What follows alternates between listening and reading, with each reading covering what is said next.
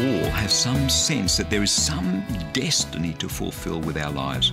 And yet, so many people struggle to lay hold of that, to really start living the life that they know would be fulfilling their destiny. That's what I think it means to actually live our lives to the full. That's what I think it means to get the most out of life. Hi, I'm Berni Dymet, and thank you so much for joining me again on Christianity Works. Today we're heading into the next message in this four part series Discover Your Destiny. Because with all my heart, I'm believing that God wants to set our lives on the course that He always had planned. Amen. So let's dive into God's Word and please do stay tuned because in just a few minutes I'll be telling you about our latest life application booklet. It's called How to Live Your Life to the Full. I'd love to send you a free copy to help you do just that to be all that God made you to be.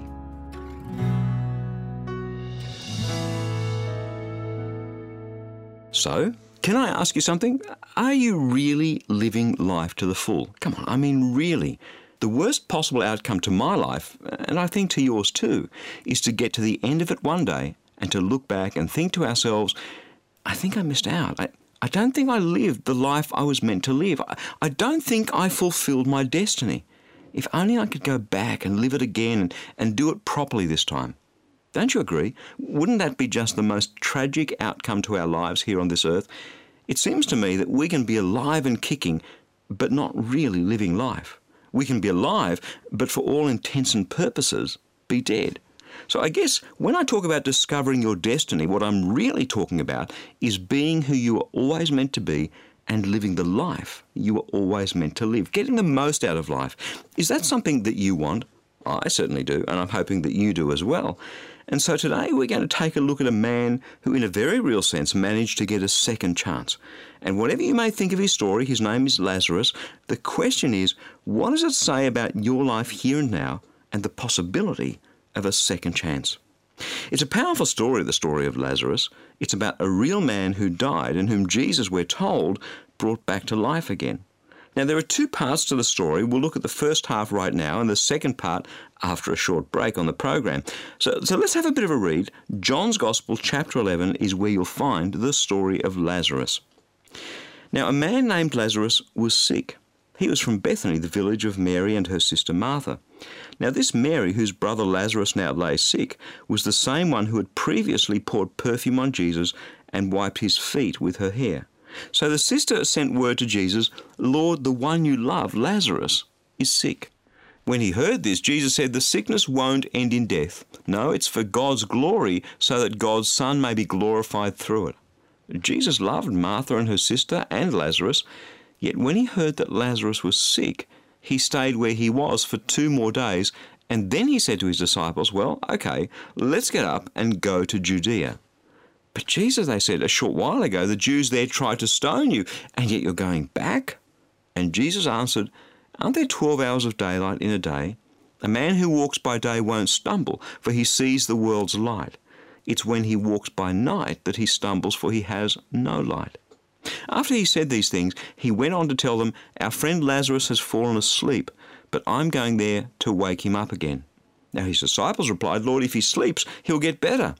But Jesus had been speaking of his death, and the disciples thought he meant that Lazarus was just asleep. So then he told them plainly, Lazarus is dead, and for your sake I'm glad I wasn't there, so that you may believe. But let's go to him right now. The last couple of programs, we've dealt with an issue that um, so many of us don't really want to deal with head on sin. I mean, in our world, sin is something of a four letter word the stuff in our lives we know is wrong that robs us of life itself. When I look back on my life as a wealthy, apparently successful businessman on the outside, people envied me. I, I seemed to have it all together. I seemed to have it all, but on the inside, I was dying. I was dead and empty and hollow, just like a shell, truly. I described myself as a dead man walking. And so many people are living their lives that way today. Really, they are. Are the things that you're doing wrong robbing you of the life you're meant to be living? Are you a bit like this Lazarus, alive sort of, but not really? Sure, physically alive, but spiritually through the things that you're doing with your life, not really having a life at all? You know something? It doesn't matter how much we deny it and try and put a respectable face to it or, or sell it as a feature of our freedom to do whatever we want. Sin does that to all of us. It makes us dead on the inside. At this point, someone might be saying, Come on, Berni, what an, what an old fashioned point of view. If you're in that camp, I encourage you to do something. Take, take a look, a good hard look at the way that you're living your life and ask yourself, Am I really being the me I was meant to be? Am I really living the life I was meant to live? Do I have this sense that I'm fulfilling my destiny? See, to me, it's a tragedy when people can't answer those questions with a clear assurance that yes, they are being the person they were made to be. Yes, they do have a deep sense that they're fulfilling the destiny that God has for them. Because that's what God wants for your life. He wants a new life. Well, let's look at new life. Let's look at how things unfolded in this story of Lazarus. When Martha heard that Jesus was coming, she went out to meet him, and Mary stayed at home. Lord, Martha said to him, if you'd been here, if you'd only been here earlier, Lazarus wouldn't have died. And Jesus said to her, Your brother will rise again. But Martha answered, I know he'll rise again in the resurrection on that last day. Jesus said to her, I am the resurrection and the life. Whoever believes in me will live even though he dies, and whoever lives and believes in me will never die. Do you believe this? And she said, Yes, Lord. I believe that you are the Christ, the Son of God, who has come into this world. And after she had said this, she went back and called her sister Mary. The teacher, Jesus, is here, she said. He's asking for you. When Mary heard this, she quickly got up and went out to him. Now Jesus had not yet entered their village, but was still in the place where Martha had met him. When the Jews who had been with Mary in the house comforting her noticed how quickly she got up and went out, they followed her, thinking that she was going to the tomb to mourn there for Lazarus. When Mary reached Jesus and saw him, she fell at his feet and said, Lord, if only you had been here, my brother wouldn't have died. And when Jesus saw her weeping, and the Jews who had come along also weeping, he was deeply moved in his spirit and troubled. Where have you laid him? Come and see, Lord. And Jesus wept. Then the Jews said, See, Jesus loved Lazarus. But some of them said, Couldn't he who opened the eyes of the blind have come and kept this man from dying? See, here's the thing nobody was expecting Jesus to come along and raise Lazarus from the dead. And when we look at our lives and when we see how dead things can be on the inside, and we look at God and say, God, why didn't you show up earlier? And we can't imagine how God could possibly breathe life into our situation. We can believe He could have done something back there, like the people with Lazarus. He could have stopped him from dying. We can believe that one day we will rise again and have eternal life. But it can be so hard, so hard to believe that Jesus could come and bring a new life today, here and now. Let me ask you, what do you believe?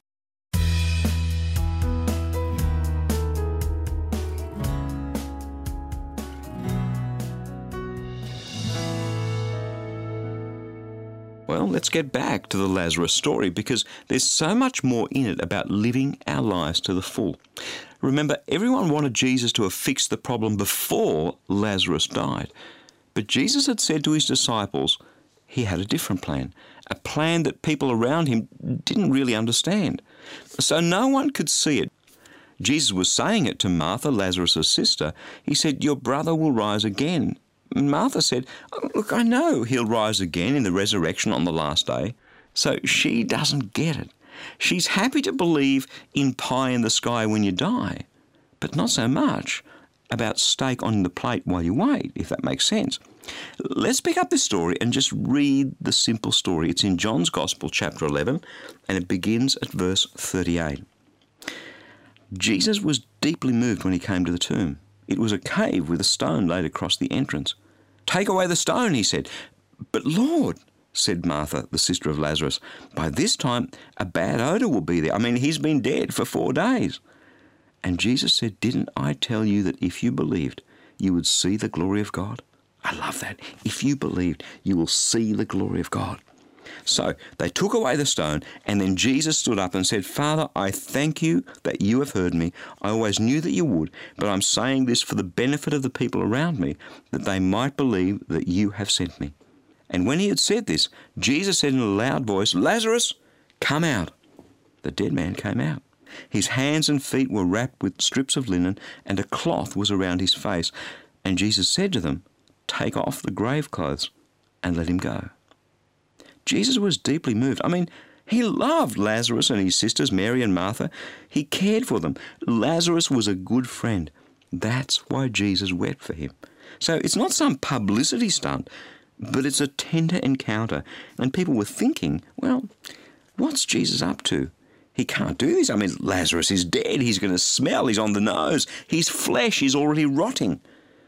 I reckon we have to be very, very careful indeed about telling God what he can and he can't do, about putting God in a little box of our expectations, imagining somehow that he could never bring Lazarus back to life, imagining somehow he could never really bring life back into us. You see, all these people, Mary, Martha, the disciples, all the others, they'd seen Jesus do amazing miracles, yet they couldn't believe that he would actually bring a man back to life. It didn't even enter their minds, but he did. And, and look at the picture of Lazarus when he walks out of the tomb. Lazarus, come out, said Jesus. The dead man came out. His hands and his feet were wrapped with strips of linen and a cloth around his face. You see, Lazarus was bound up in his grave clothes, and this is a picture that looks a lot like some people that I know living a half life. On the one hand, Jesus has spoken a word of life into them, but on the other, they're still bound up in their grave clothes, bound up in the things of the past, of the old life. When Lazarus walked out of that tomb, beneath those grave clothes, he was living and breathing. There was colour in his cheeks, but he couldn't live the rest of his life wrapped in those grave clothes. And the same is true for you and me. Some people have life flowing through their veins because Jesus put it there, and yet they have one foot in the past, in that dead half life that didn't work, trying to live life to the full, kind of hoping things would work out, but they never quite did. That picture of a living man wrapped in grave clothes is the picture of many a man's life, many a woman's life. We want to live life to the full. We want to discover our destiny. And yet the past wraps us up and stops us from doing that. You know something? There's a reason for that. You can't live your life wrapped in grave clothes. What sort of life do you think it would have been if Lazarus had continued on wrapped in those grave clothes? And anyway, that wasn't Jesus' plan for him. Jesus said to them, Take off the grave clothes and let him go. You like that bit? Let him go, set him free, set him free to be the Lazarus he was always meant to be. Friend, how are you living your life? Is it a life lived to the full, or is it a life held back by the past? Is it a life full of joy and peace? Or are you still struggling with the stupid things you keep doing wrong all the time? Is it a life of freedom, or is it a life wrapped in the grave clothes of your past? I can ask you those questions, but I can't answer them for you. Only you can do that. And wherever you are, does a question rise up in your heart? A question that goes something like this Isn't there some better way of living my life? There has to be. Well, there is. And it's a boots and all thing. Ah, oh, you know, Berni, but, but I want to hang on to this compromise or that old attitude. I still want to cheat or lie or, or be tight with my money or, or not serve other people and I want to be selfish because you know all all this Jesus stuff is not particularly convenient. Great, great. Stay in your grave clothes, but don't expect to live your life to the full. Don't expect to realize your destiny. The alternative is to set our hearts like flint on living life to the full, no matter what the cost. You know, there is a cost. There is a cost for a heroin addict to give up heroin. There is a cost for an alcoholic to give up alcohol. There is a cost for a smoker to give up smoking. The first step always is admitting who we are, where we're at, and the second is the step of deciding here and now. You know something? That joker on the radio has a point. I do have to do something. I can't live my life wrapped in these grave clothes anymore. And you know, our grave clothes are all different. For some people, it might be lying and cheating. For others, it might be gossiping. For other people, it might just be a deep attitude of selfishness. You look in the mirror and you know what it is. And yet we're powerless to take off the grave clothes until Jesus speaks his power into our lives and says, Take off the grave clothes and set him free. My friend, the answer, the only answer, is Jesus. Jesus is the one whose power breathed new life into Lazarus. Jesus is the one who set him free. Jesus is the one that can bring new life to you, into your life, and set you free from the things of the past that have robbed you of your life, the full life, the life God made you to live. The answer, the only answer, is Jesus.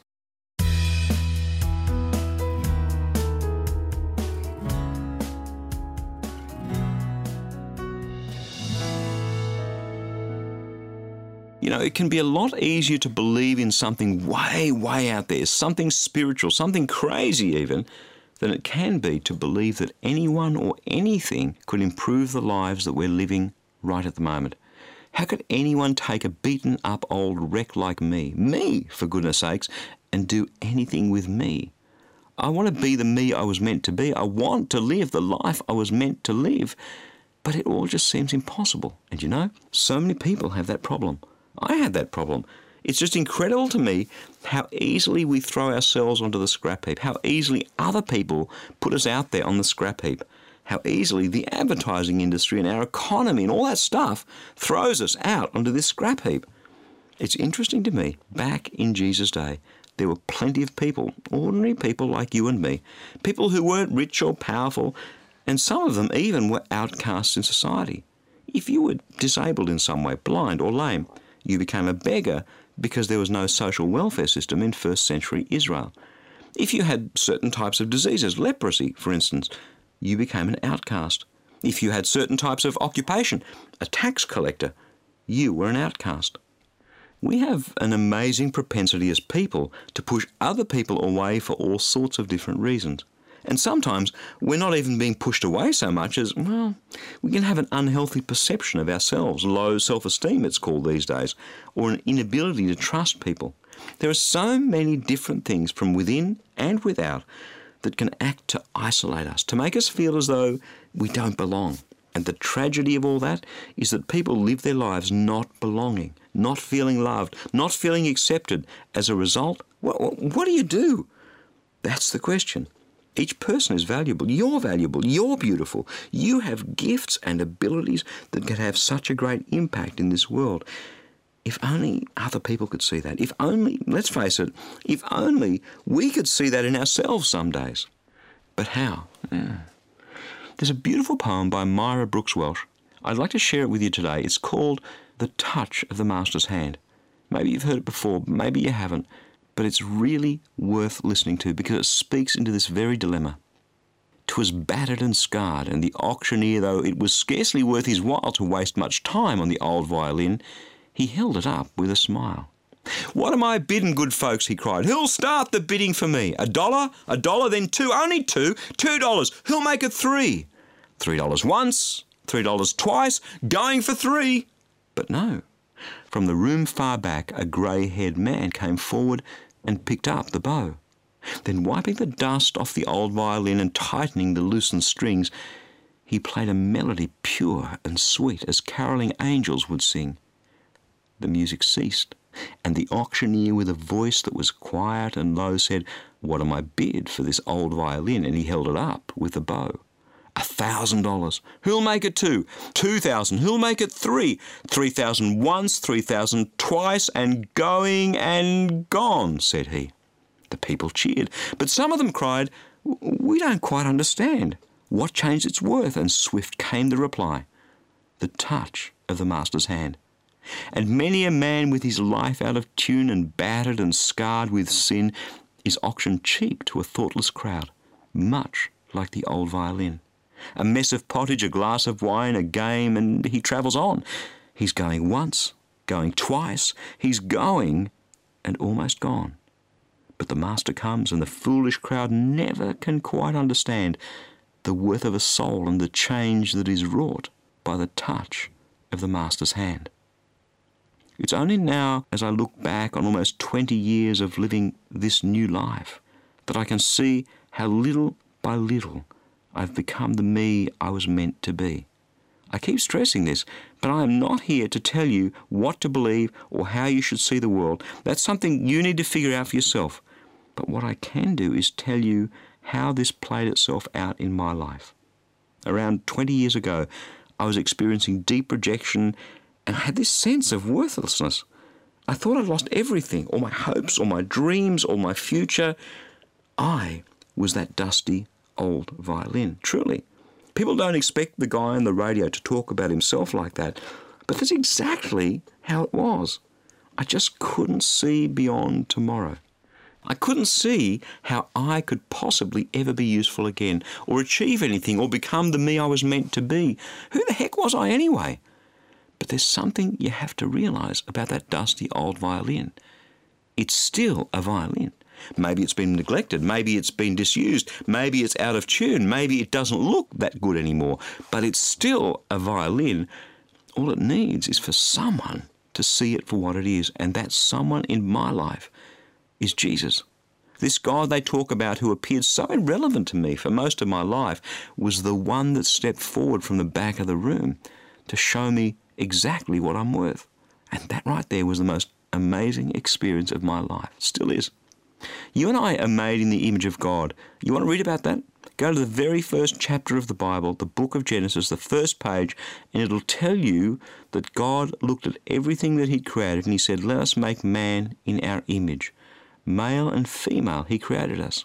Our mistakes and all the stuff that life throws at us can definitely make us look and feel and even sound like that old violin. But you know something? All it needs is for the master to come along and tune the strings a bit and strike up a tune, and all of a sudden, everybody else remembers what they'd forgotten. It's still a violin. When I gave my life to Jesus almost two decades ago, things started to happen. They didn't happen quickly from where I sat. In fact, it felt like it took forever.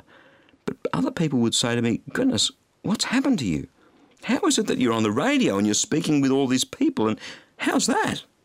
Nothing to do with me. I was just a battered old violin in the corner somewhere, washed up.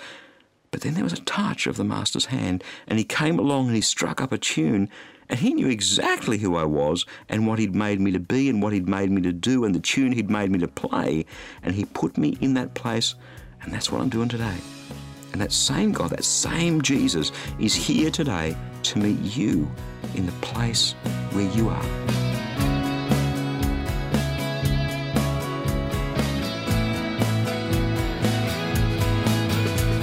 Just before we go, I'd like to tell you about a free gift that we'd love to send you to help you experience the power of God more and more in your life. Each month, Berni writes a new life application booklet around the sorts of issues that we all deal with in life. It's designed to take you deeper into God's Word and then to help you live out what you've discovered. It's about helping you experience God's love and power in your faith walk to request the latest e-booklet, visit christianityworks.org and you'll see that free offer towards the top of the homepage. I'm believing that it'll be a mighty blessing to you. Again, that web address is christianityworks.org. I'm Jennifer.